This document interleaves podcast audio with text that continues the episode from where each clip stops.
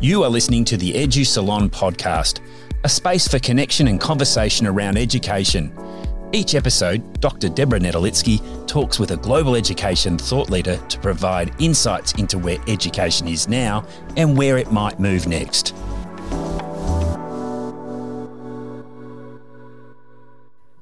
Hello, and welcome to the Edu Salon podcast, recorded on the lands of the Whadjuk people of the Noongar Nation, to whose elders, past, present, and emerging, I pay my respects. My name is Deborah Netolicky, and today I'm excited to be speaking with Cameron Paterson. Cameron is an award winning educator who began his career as a history teacher in Canberra. Since 2007, he's held Director of Learning and Teaching roles, first at Shore School in Sydney and currently at Wesley College in Melbourne. Outside school, he works with Harvard's Project Zero as an online course instructor and as part of the faculty at the annual Project Zero classroom. He has taught in the Harvard Teacher Education Program and worked for Harvard's Principal Centre. He initiated and co leads the Project Zero Australia Network, is a Fellow of the Australian College of Educators, and also of the Australian Council of Educational Leaders. He's been a top 50 nominee for the Global Teacher Prize and featured on the Educator Hot List. Together with Jon Andrews, we co edited the 2019 book Flip the System Australia What Matters in Education.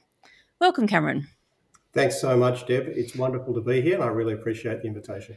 It's wonderful to have you here. I'm really excited to talk to you. I'm actually just reflecting that we actually did quite a lot of talking and collaborating before we actually even met. In fact, I think we may have edited the whole Flip the System Australia book before we actually met in person. So being remote online is probably our default position, really, sometimes with one another that's quite a bizarre story, isn't it? The fact that uh, us two and Jon Andrews edited Flip the System Australia, uh, largely by through Google Doc, Docs and DMs on Twitter. And the first time the three of us met was at the book launch in Melbourne uh, when we were all face to face together. That was just an extraordinary moment. Yes, it was. So I thought we'd start big picture because I think sometimes when I read the work that you do or when I hear you speak, I think sometimes your ideas about education are quite radical, especially for someone like we are that works in, you know, the independent school sector in Australia. So I'm wondering if you might be able to articulate what do you see as the purpose of schooling? And I guess is has that changed for you or is that has that always been a bit of a, a core purpose that you've carried with you throughout your career? I think it's always been a core purpose.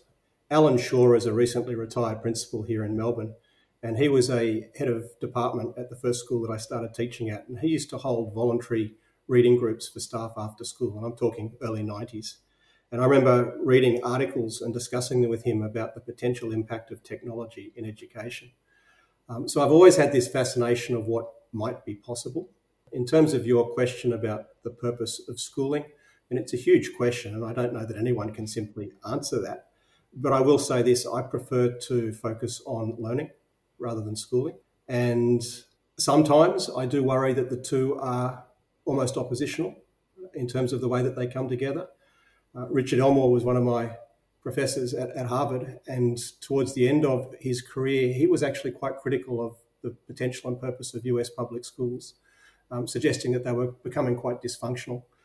So I paid close attention to his thinking and thoughts, but he, he's someone that encourages me to really focus on the potential of learning and what organizations and systems might look like to really encourage learning. As an example, he encourages educators to think about learning outside formal organizations. So, an example that he uses is to think about the way public libraries around the world have had to reinvent themselves. And he encourages ed- educators to use that as a poss- possible model, a possible example. He used to talk a lot about where learning was taking place outside formal institutions. He was fascinated, for example, with Sugata Mitra's work, uh, the, the slums in India and the self organized learning environments. So I bring that lens and I think about schools and possibilities in schools. I'm going to take a, a, uh, make a very left field connection here. But when I was growing up, I used to drive down the Pacific Highway in Sydney and there were advertisements up for cigarettes, you know, Winfield cigarettes, B&H, so forth. And there was an organisation, I think it may just have been Sydney, called BUGA UP. And they came out late at night and they graffitied the cigarette billboards. Um, and their, their graffiti was hilarious. So you'd be driving down the Pacific Highway and you'd see what they were doing and it would always cause a giggle.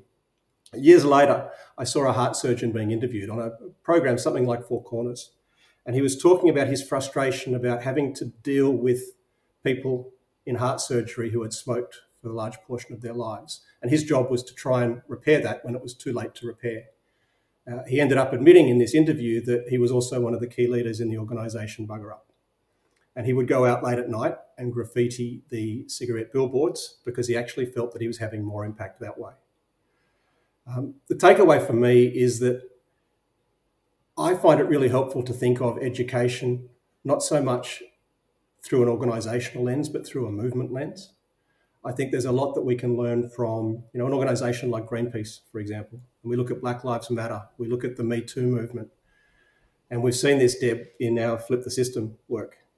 When ideas come together, they can be really powerful when they're coordinated, and it doesn't have to be coordinated through an institutional lens.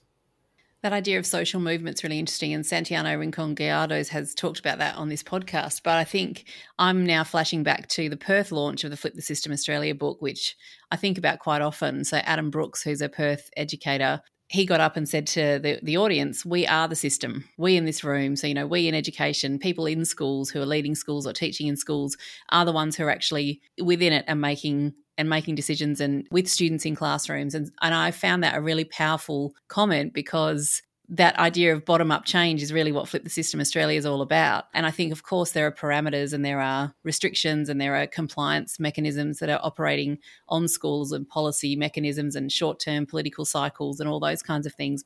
Sometimes when we talk, I'm the optimist and you're the uh, historian. But, you know, I always think to myself, what can we be doing pragmatically but optimistically? And then how might we project out into the rest of the world uh, what it is that we'd really like to see? Yeah, well, let's start with the, the negative Cameron Paterson side compared to Deb. People were actually laughing at me last week about that. And uh, I know it is a tendency when both of us do speak together. I used to have a poster on my office wall someone being interviewed for a role and, and was being asked, I see you did well in school. You know, what real world, world skills, skills do you have? And the response was tests. I can take tests. Uh, one of my favourite teachers, Tina Blythe, speaks about the fact that our job is not to prepare kids to do well in school. Our job is to prepare kids for life. And I think that's really important. There's no question the tests are important, particularly those end of year 12 exams. We want kids to do well. We take pride in our classes doing well and we want to prepare them to do well. I suspect year by year they, they're losing a, a fraction of validity, year by year by year increasingly we're seeing kids that are doing incredible things at early ages and are wondering what the point of sitting through getting information put towards them so they reproduce it in an exam. And I share those concerns, but school doesn't have to be like that. I think we've all seen through the last few years, in particular through COVID, the importance of the relational connections and how powerful and powerfully important that is for, for young people, teenagers in particular, to connect with their peer group and to connect with adults in a really positive and healthy way, and for that to be a safe space for them.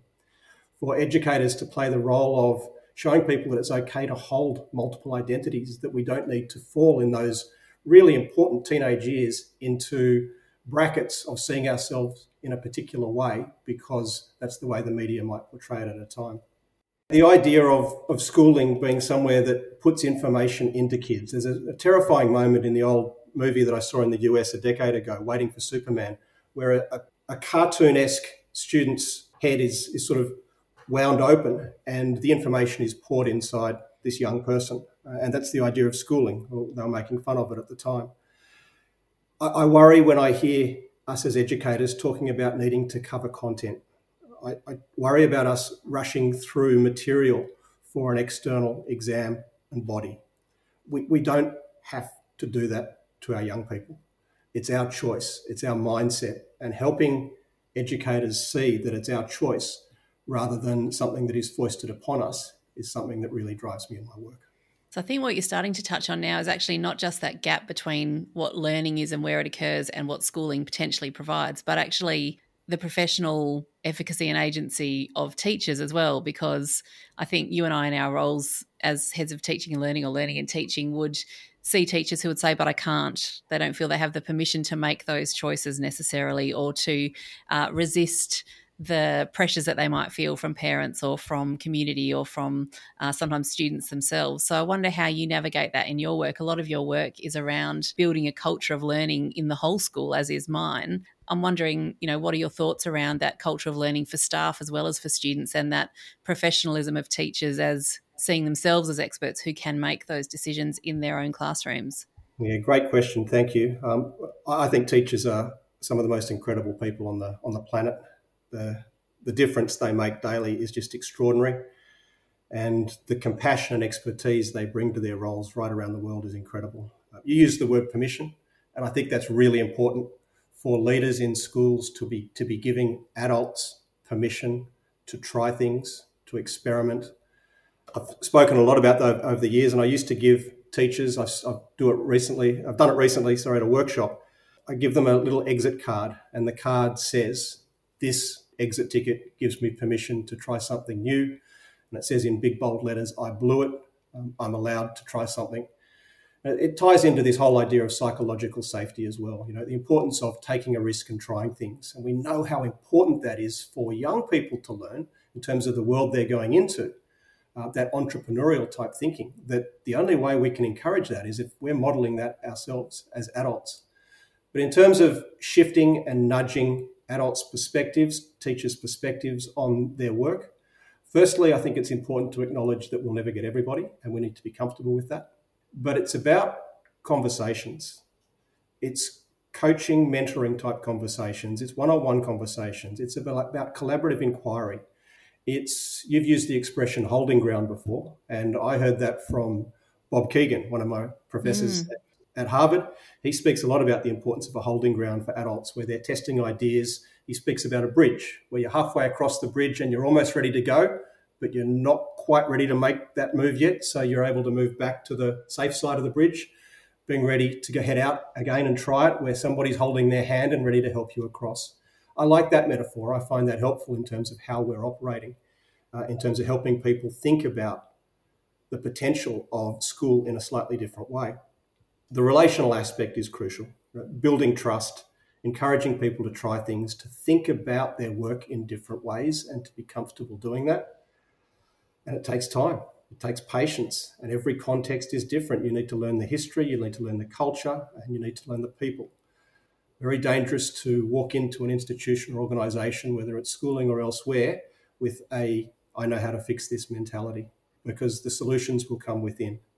And that's probably the key learning I've built up around leadership is the importance of identifying the problem, pointing at the problem, and enabling the constituents to find solutions to that problem rather than telling people what they should be doing.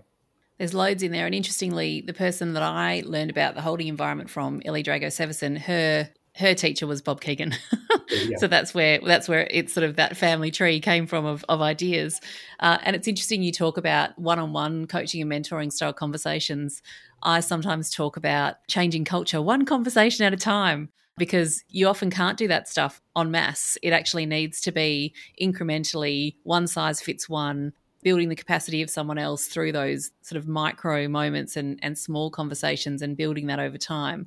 And I think the other thing you've talked about there is that real importance of context and not only knowing context but trusting the people within the context to come up with the solutions because i think any any leader who's had some success will be asked oh you know will you bring that here or you know there's sort of an expectation that you might be able to somehow lift the solution that emerged in one context and and then lob it into your next context. And i think that's absolutely the the way to failure is to um, try and fit a, a, solution from somewhere else which may give you lots of things to learn about. You know what might we learn from what you've done at your previous school?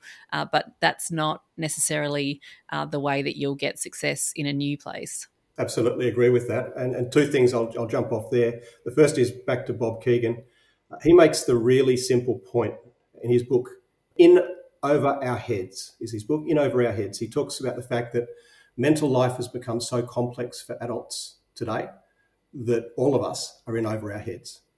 And he talks about helping adults. He, he's encouraging us to think of learning beyond K to 12, that we're learning our entire lives. He talks about helping adults to think beyond an informational approach towards a transformational approach. And what he means, or what I take by that is the sense that so much of what we do is informational. It's sitting people down and talking at them, it's giving them information. Often it's trying to fix them. Yet he talks about a bucket, suggesting an informational approach is putting more content in the bucket, more information or more water in the bucket. He says what we actually want to do is to make the walls of the bucket bigger, to reshape the bucket so that people can look at the world in a different way. So we're talking about mindsets. We're talking about shifting the way people see the world, their job, their role, young people, teaching through a transformational approach. Now that goes well beyond a training approach. And that's what fascinates me about the work that I do every day. David Snowden's idea, uh, he has the, the framework. It's a, it's a Welsh word. But without going into all the detail, he talks about the fact that so much of what happened from an organizational sense in the past was either simple or complicated. But we're now moving into realms where most of what leaders have to do in organizations is complex, not complicated. So, as an example, there, when a, a fire engine turns up a, to a fire to put the fire out, and they jump out and they see the fire, they take their hoses out, and they've been trained to do this, and they put the fire out because it's a fire that they've been trained to put out, and they know what to do. Right? That's a complicated problem. They've got the skills, they know how to do it, they've been trained. But when the same fire engine turns up to a fire and the fire is behaving in a way that they have never seen before, perhaps it's different materials, but they have not been trained how to put this fire out. So that becomes a case where the distributed leadership and the networking between the people on that team are crucial. And they have to use all of their know how to put together a new way, an emergent way of putting this fire out. That's the difference to me between complicated, where we talk about good practice or best practice. I worry when I hear those terms too often because I think we should be talking about emergent practice, emerging practices.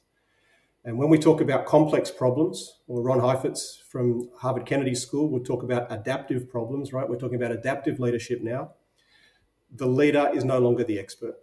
The leader doesn't have the skills or the knowledge to be able to handle these complex situations. So we have to rely on the teams and we have to build diverse teams with different perspectives so that we have the ability to come up with these solutions. That when we're hit with COVID, when we're faced with pandemics or climate change or whatever else is coming our way, that we have the ability to come up with emergent solutions. I think that's what leadership is now. So you're moving from being able to apply easy to apply frameworks to problems to actually needing to be okay with that uncertainty and ambiguity and to have trust that you've put together teams and you've got the capacity for the kind of thinking and action that will allow you to solve problems that you never saw coming. Absolutely. Yeah. Q 2020. yeah.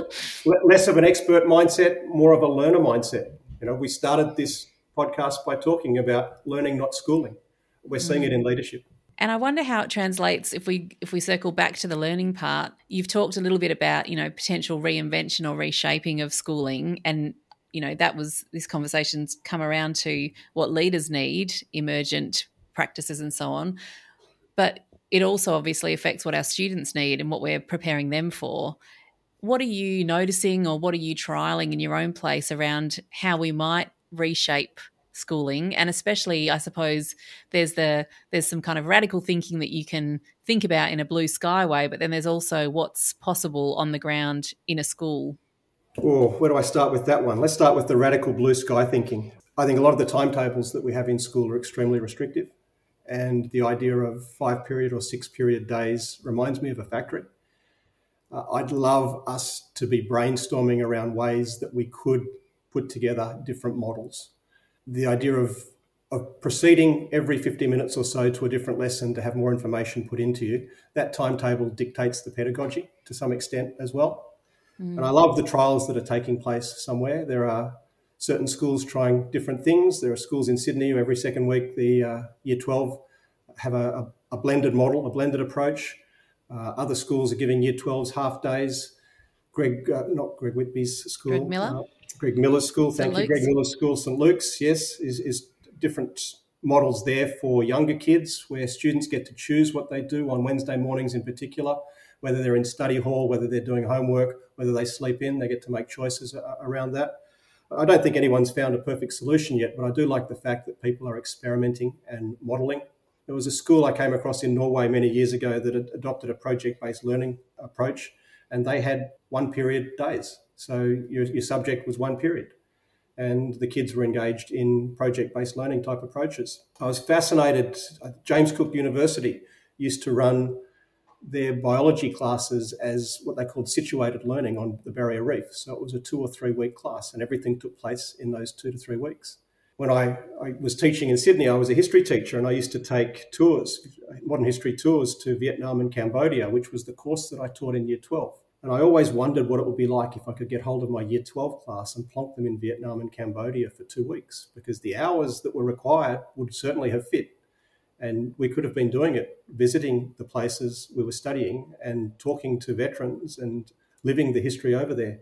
So, in terms of big sky thinking, there, that's something that springs to mind. In terms of what's more possible at the moment, I think we're seeing a really healthy crossover between conversations around well-being and teaching and learning, and I'm enjoying that. We saw, if we go to, to COVID and lockdown over the last couple of years, and Melbourne got hit, obviously, as you know, really badly through all of that and I think we've learned a heck of a lot.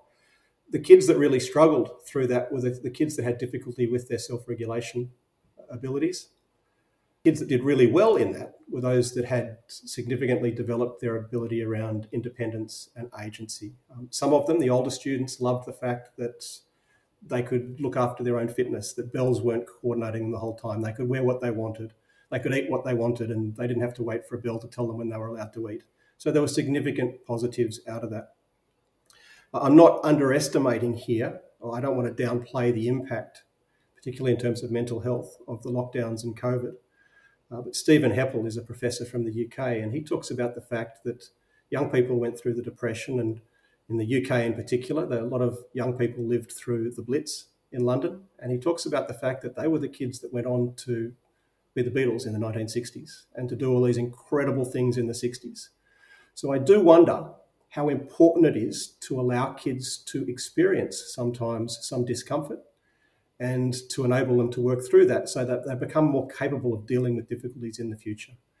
And if what we expect in terms of future pandemics, climate change, you know, in a, in a VUCA world is coming our way, maybe that's the key role of educators in schools today to help students come to terms with radical shifts with seeing the world in a really disruptive way and enabling them to work through that in a healthy, positive way.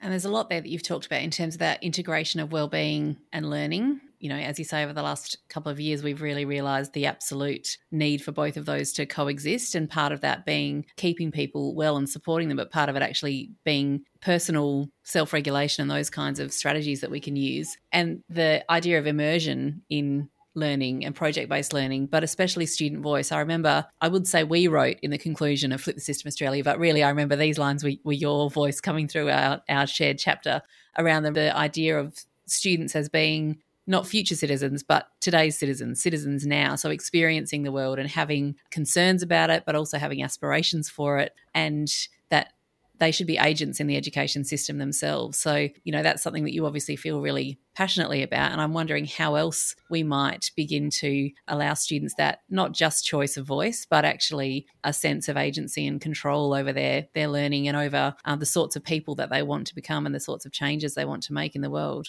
Yeah, absolutely. I'm a passionate advocate for student voice. Others prefer the expression student agency or student empowerment. At my previous school, I really enjoyed the opportunity to build. The students didn't like the term student voice, so they called themselves a student think tank.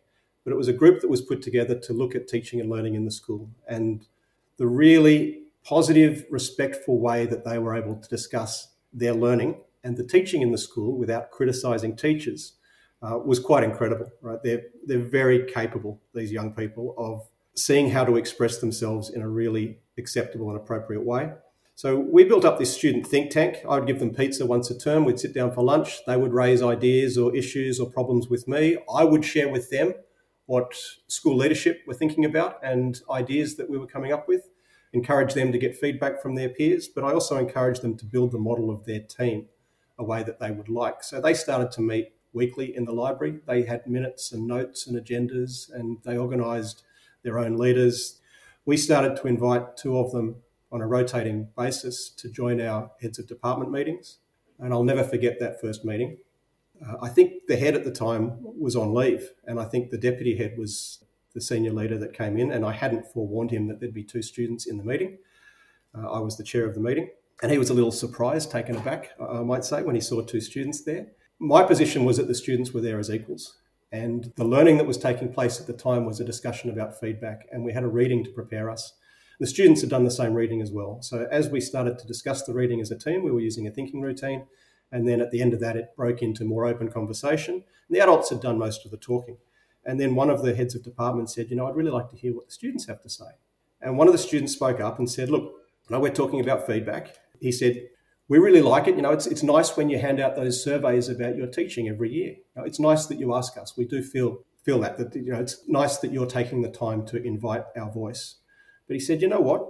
We fill in the surveys and you collect them back in, and we don't see anything change in your teaching. He said, what we'd really prefer is just to have conversations with you like this. You could have heard a pin drop for the next 30 seconds.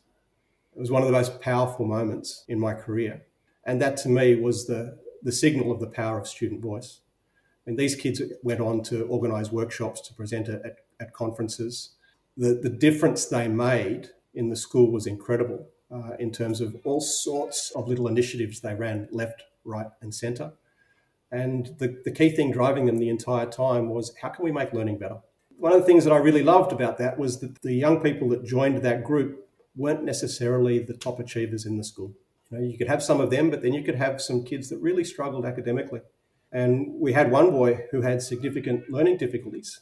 And he came to some of our meetings and he said, Look, we need more games, we need more play in the classroom. And to be honest, in terms of his learning, it was exactly what we needed to hear as teachers at that time. So the potential for student voice, I think, is, is huge. But I'm talking about going beyond the sort of food that goes into the canteen or reshaping their uniforms. I'm talking about looking at their schooling in really deep ways in terms of what might be possible, at least asking them the question. And you're also talking, I think, about more than surface or survey monkey forms kind of consultation with students as well, like inviting them to the tables with other leaders and other people at the school. And I think one of the biggest potential engine rooms of change is those across school, whether it's cross sub school, cross teachers, admin, seeing everyone in the school community as having a voice and having a perspective that's worthwhile listening to, and students being part of that rather than, as you say, like the here's an annual survey or here's a place where you can give us your your feedback and we will take that under advisement. Like really being part of the conversation. Yep, definitely. I mean, I'm still very new at my new school here in Melbourne. But there's been two instances that I can think of. We're involved in the New Metrics project through the University of Melbourne, looking at new ways to consider assessment. And Yong Zhao, Professor Yong Zhao from the US, has been a key advocate in that process and he's been involved in several workshops. And he is very good at insisting that students participate. And he draws out their thinking in a really healthy, positive way. So to see that interaction, not just between students and teachers, but between students and researchers, I think is fantastic. And we're going through a process at the moment where we're refreshing our vision and values at Wesley here in Melbourne. And we're working with Ewan McIntosh from NOTOSH to do that. But we started with a design team, and that design team, as you've indicated, was students, parents, teachers, and general staff. And they were upskilled to conduct interviews and then conducted interviews across the diversity of our huge campuses and brought that back in terms of the different viewpoints around the school.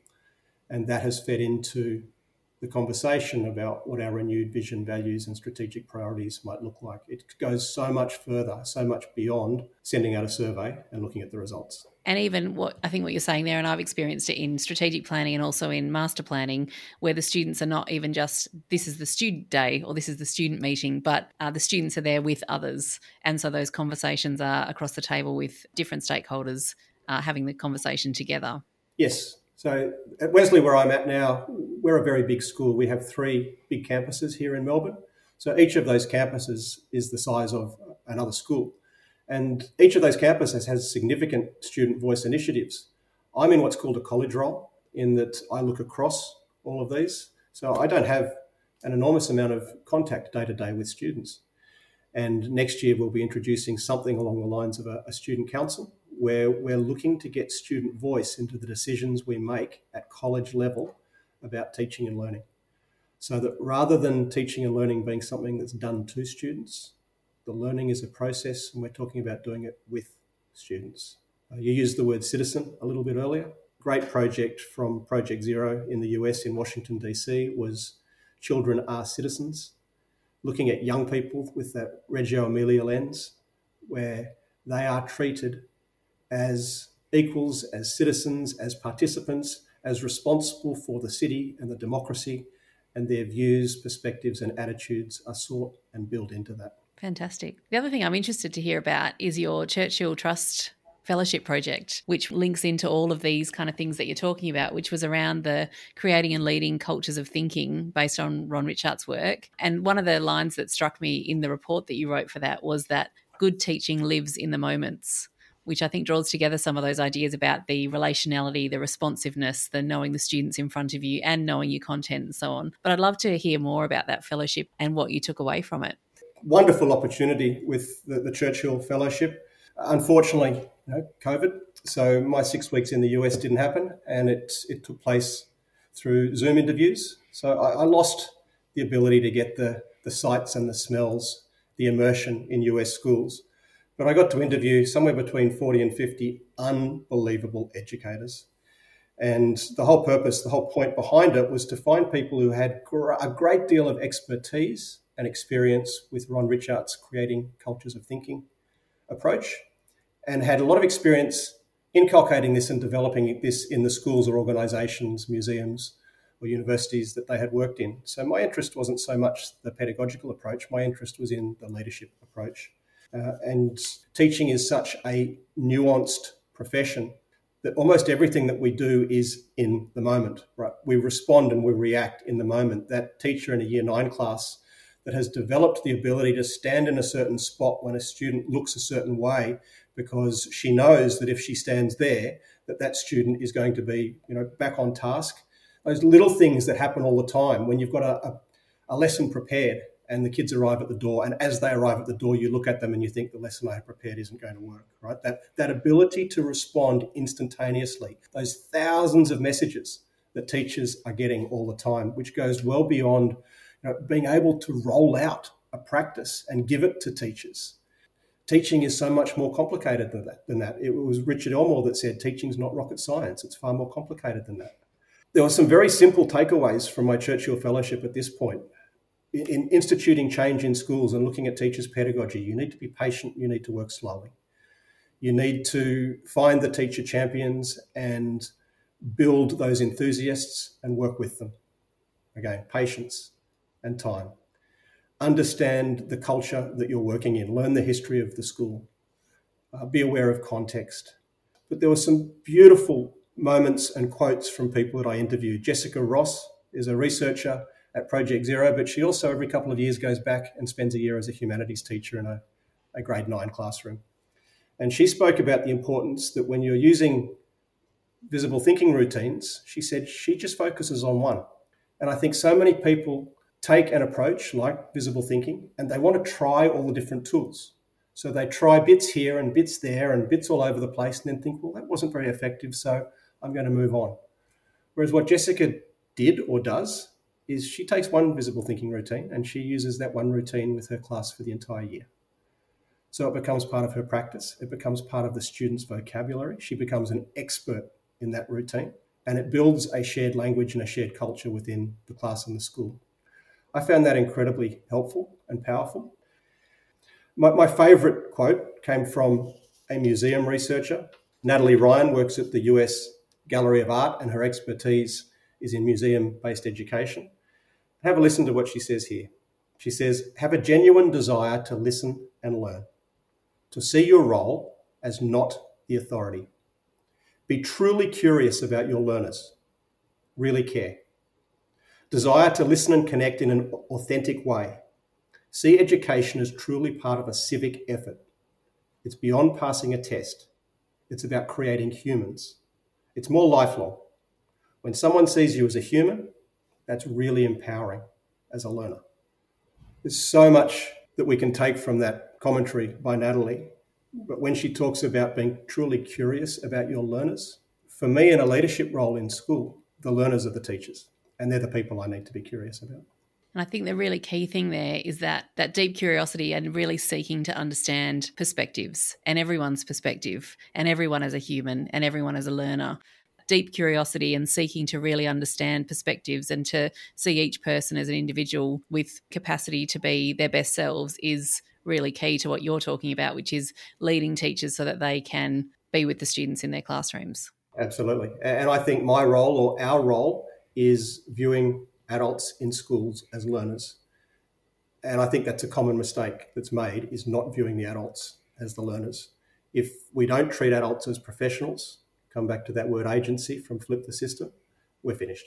What do you think it looks like when we treat adults as learners? So we talked a little bit about coaching and mentoring conversation, but what does it what does it look and feel like in a school when you've got this culture of thinking and learning and it permeates beyond the classroom to the whole sort of school and staff community as well?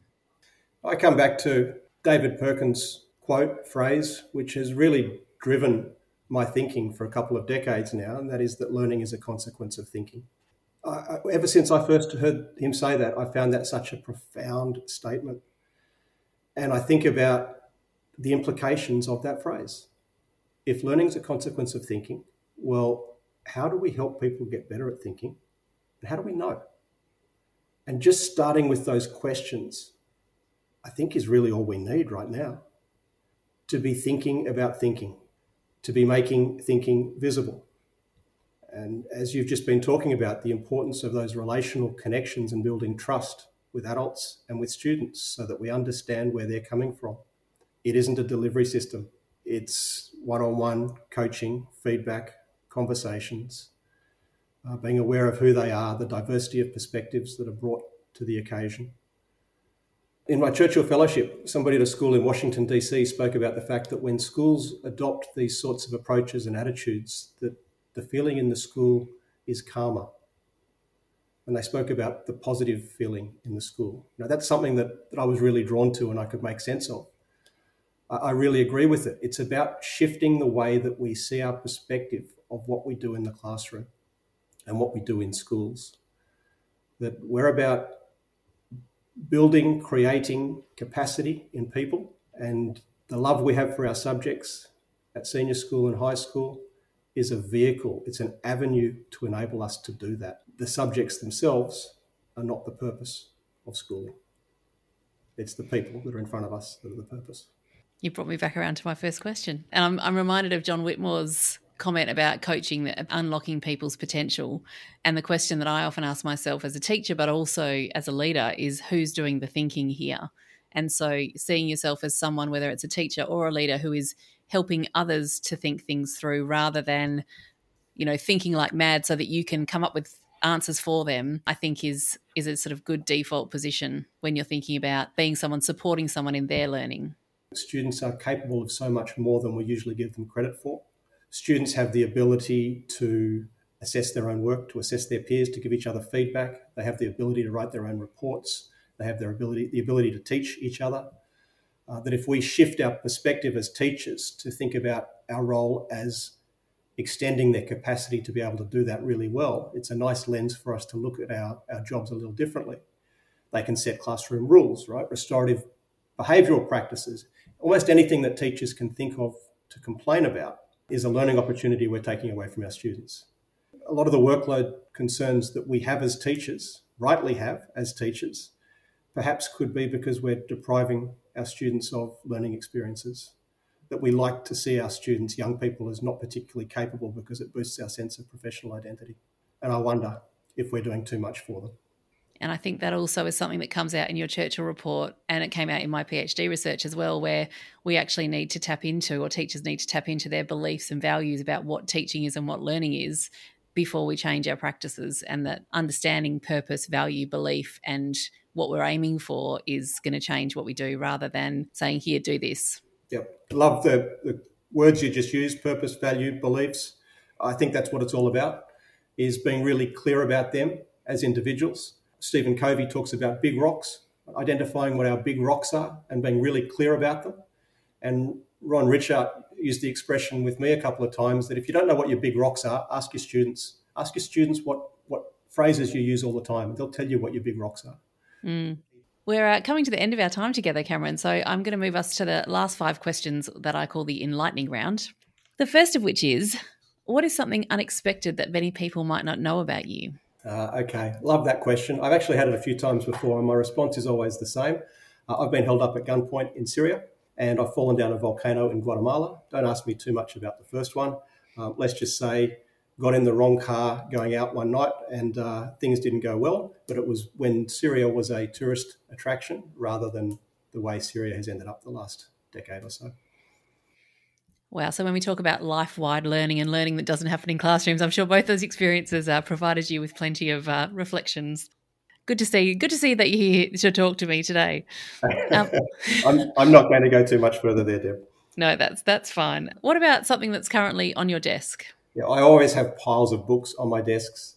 Uh, I've got a desk, multiple desks. I've got three campuses. We've got three offices. We've got a desk here at home. That at the moment at Wesley we're looking at Year Ten. So Year Ten is sort of a an open space for us, and we're trying to work out what the vision is for Year Ten, what it stands for, what it could be, in terms of being a lighthouse. Uh, so at the moment, I'm thinking through year 10 ideas. We've got feedback from heads of faculty and curriculum coordinators around well-being, about self-regulated learning, about study skills, about developing independence. They're all ideas that I'm playing with, and that's what's on my desk at the moment.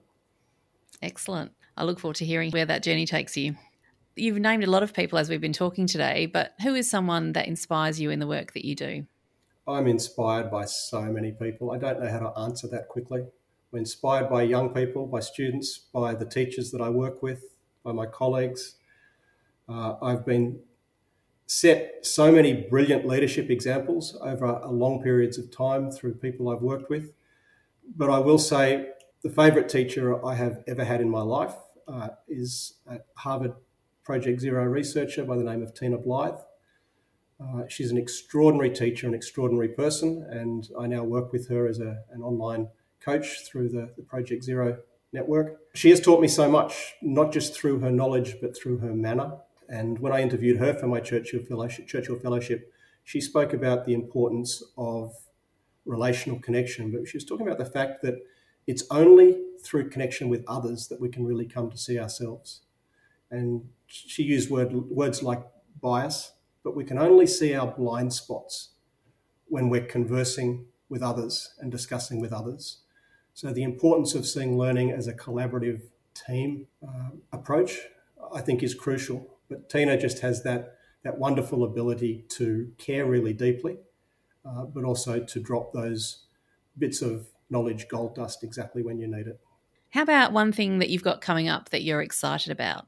Yeah, that's an easy one. So this weekend I'm visiting Yiramalay for a week. Yiramalay is our Indigenous campus uh, in Western Australia. So that's about four hours drive from Broome, go through Fitzroy's, Fitzroy Crossing. Uh, we have a group of year 10s who are up there at the moment. I'll be visiting them for a week. As I said, I, I work at a school that's multi campus. We have uh, bits and pieces going on all over the place, but I love the fact that these sorts of experiential learning processes are available to our students. Uh, just a brilliant learning opportunity. So I will be living in the community, and it's all about Indigenous connection and can't wait for that over the course of the next week. I'm sure that will be a really, really powerful experience for you and for the students. And finally, Cameron, if you were to distill your current thinking about education to its essence, and maybe we've already done that today, but what is one thought or resource that you would leave listeners with? I find it so hard to reduce any of this to one essence. So thank you for shepherding my thinking all over the place this afternoon. Uh, one thought to finish with. I'll go to Neil Postman. Uh, his book, teaching is a subversive activity. I'll just make the point that I think teaching done well is a subversive activity. I think teachers at their best are subversive. Teachers aren't professionals who are told what to do by others. Teachers have the professional ability to make those decisions themselves in terms of their expertise and in terms of the people who are in front of them. So, my final comment would be that teaching is a subversive activity. I see a lot at the moment in terms of the poor media representation around teaching. And Nicole Mockler has done some wonderful work on how that impacts on respect for teachers in a fairly negative way at times. But I think teaching is the best job in the world. You laugh every day, you get so much ability to make a difference in people's lives. And things are changing constantly, and it's healthy and it's emotionally draining at times and exhausting, but it's such a good way to keep grounded and think about where we're going in this world and what sort of impact we're having. I can't think of a better job. I can't imagine that there's too many young people listening to this podcast, but if there are, I encourage you to think about teaching. My second principal that I worked for, Bob Grant, encouraged all of us annually to find a student that we thought would make a good teacher and encourage them to become a teacher or to think about it post school. And that's part of my practice that I've kept ever since. Teaching is the best job in the world. I love it. That's fantastic. What gets us out of bed in the morning, and what a wonderful note to end on. Thank you so much, Cameron, for joining me today on the Edu Salon. Thank you so much, Deb, and congratulations on such a successful podcast. Great idea. Thank you. Thank you for listening to the Edu Salon podcast. You can join the conversation by subscribing to this podcast and sharing it with your network, by giving this podcast a rating or review, and by connecting with Deb and her guests on social media.